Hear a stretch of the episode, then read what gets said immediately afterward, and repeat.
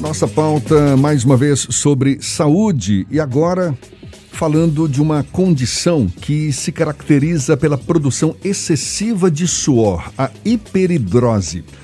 A gente sabe que a transpiração normalmente tem a função básica de controle da temperatura do corpo. Agora, e quando o que se verifica é um suor excessivo, principalmente nas axilas, palmas das mãos, plantas dos pés e até na face? Certamente algo que deve incomodar e muito quem sofre com a situação, pois uma cirurgia minimamente invasiva pode resolver o problema. A gente vai saber mais conversando com o médico cirurgião torácico Pedro Henrique Leite, mais uma vez nosso convidado aqui no Issa Bahia. Seja bem-vindo. Bom dia, doutor Pedro. Bom dia, Jefferson. Bom dia, Fernando. Bom dia, ouvintes. É um prazer estar com vocês novamente aí no programa. Prazer todo nosso. Muito obrigado por aceitar o nosso convite. Primeiro, antes de a gente falar sobre essa cirurgia, quais são as causas da hiperidrose, não é? Essa produção excessiva de suor que atinge algumas pessoas. Exato, Jefferson. É, é o seguinte, a hiperidrose ela pode ser classificada né, em uma hiperidrose primária, ou seja, a gente não consegue detectar nenhuma causa assim, estabelecida. Né? E essa hiperidrose que geralmente ela vai ser é, tratada através da cirurgia. Existe a hiperidrose secundária, que ela é causada por outras doenças sistêmicas, como doenças endócrinas, né, como hipertiroidismo, excesso né, da, da produção dos hormônios da tireoide, infecções, distúrbios neurológicos. Então, essa hiperidrose secundária causada por outras doenças, o tratamento é da doença de base, né?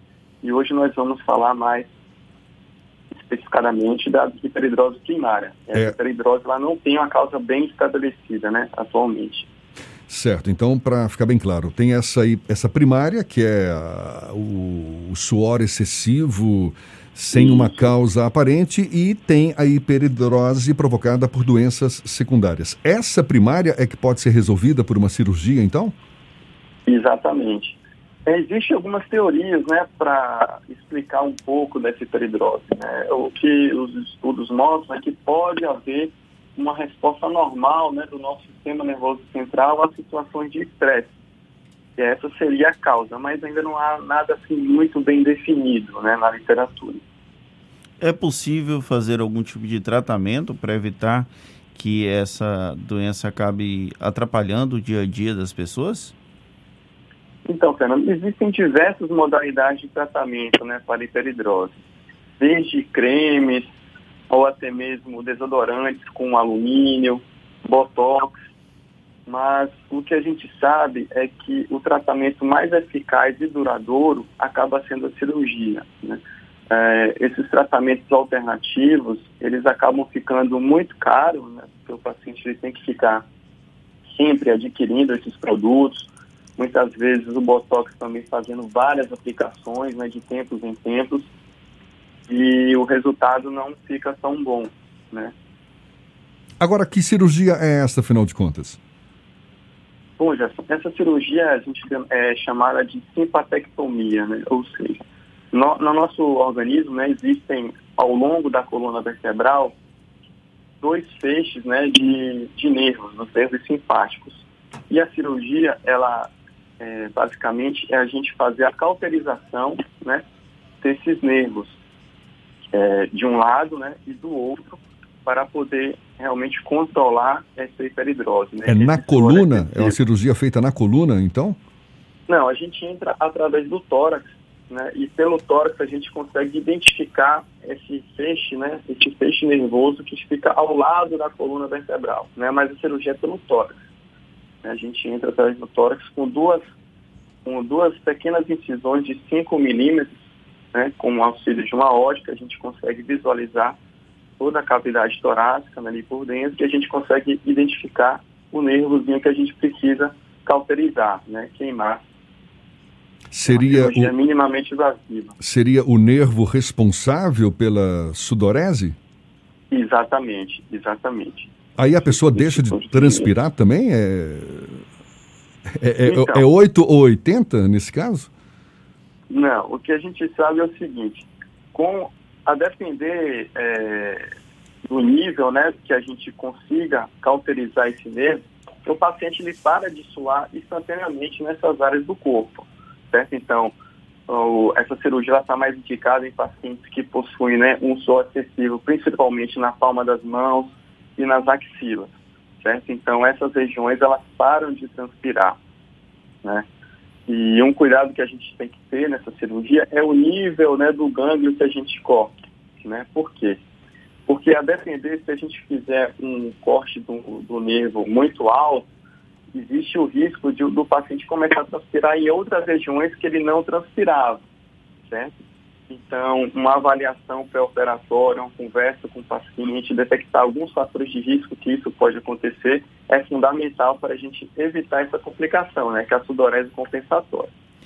Mas a cirurgia, ela tem o intuito principalmente de é, interromper essa sudorese, principalmente na palma das mãos e nas axilas. Existe algum tipo de tratamento medicamentoso que possa diminuir esse excesso de suor? Existe, né? Como eu falei, existem tratamentos né, com, com cremes, com desodorantes, né, com a base de alumínio.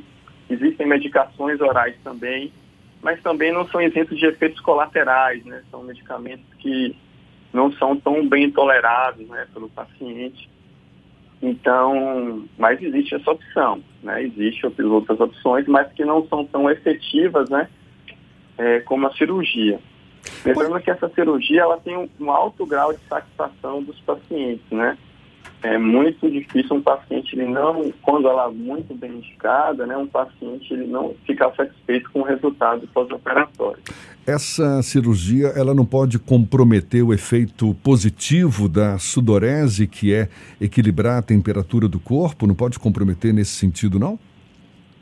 Não, não, Jefferson, não. Ela, ela é muito, ela é aceita muito bem pelo organismo. É lógico que a partir do momento que a gente faz a cirurgia, o organismo ele passa por uma fase de adaptação, né? É, mas ele vai entrando em equilíbrio e não compromete em, em não compromete em nada no, nessa homeostase, né, nesse equilíbrio da temperatura corporal. O senhor falou que essa sudorese primária, essa que pode ser corrigida com a cirurgia, Uh, não tem uma causa aparente. Agora, a gente percebe que tem um, um quê emocional também, não é? Que provoca um suor excessivo, pelo menos para algumas pessoas. Essa é uma causa dessa hiperidrose também? É, a gente, a gente percebe que muitas vezes esse suor excessivo ele é desencadeado por situações de estresse, né, fatores psicológicos e isso aí realmente está bem associado à hiperidrose. Eu, eu tinha, na minha infância, né, eu tinha um, um, amiguinho na escola que ele, quando ia fazer prova, era uma suadeira nas mãos, assim, impressionante, que ele não conseguia marcar o, no gabarito, né, manchava, manchava tudo. toda a prova, né, era, era, um, era um transtorno para ele. Por que, que são essas as regiões em que o, o, o corpo mais transpira, não é? As axilas, a, as extremidades do corpo. Tem uma razão para isso? Olha, nós temos uma, uma razão bem estabelecida. O que a gente sabe é a característica né, de, desse suor excessivo na hiperidrose primária.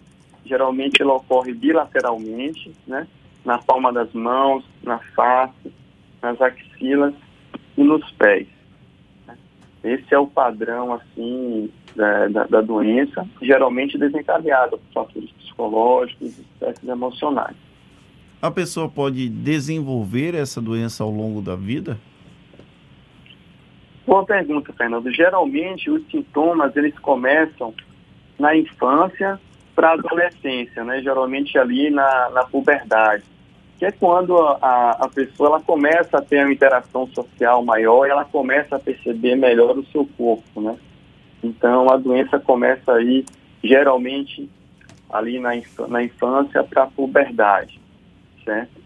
Uh, após esse período, né, é muito difícil o paciente começar a desenvolver, desenvolver isso, né? Então geralmente ela comete esse, essa faixa etária.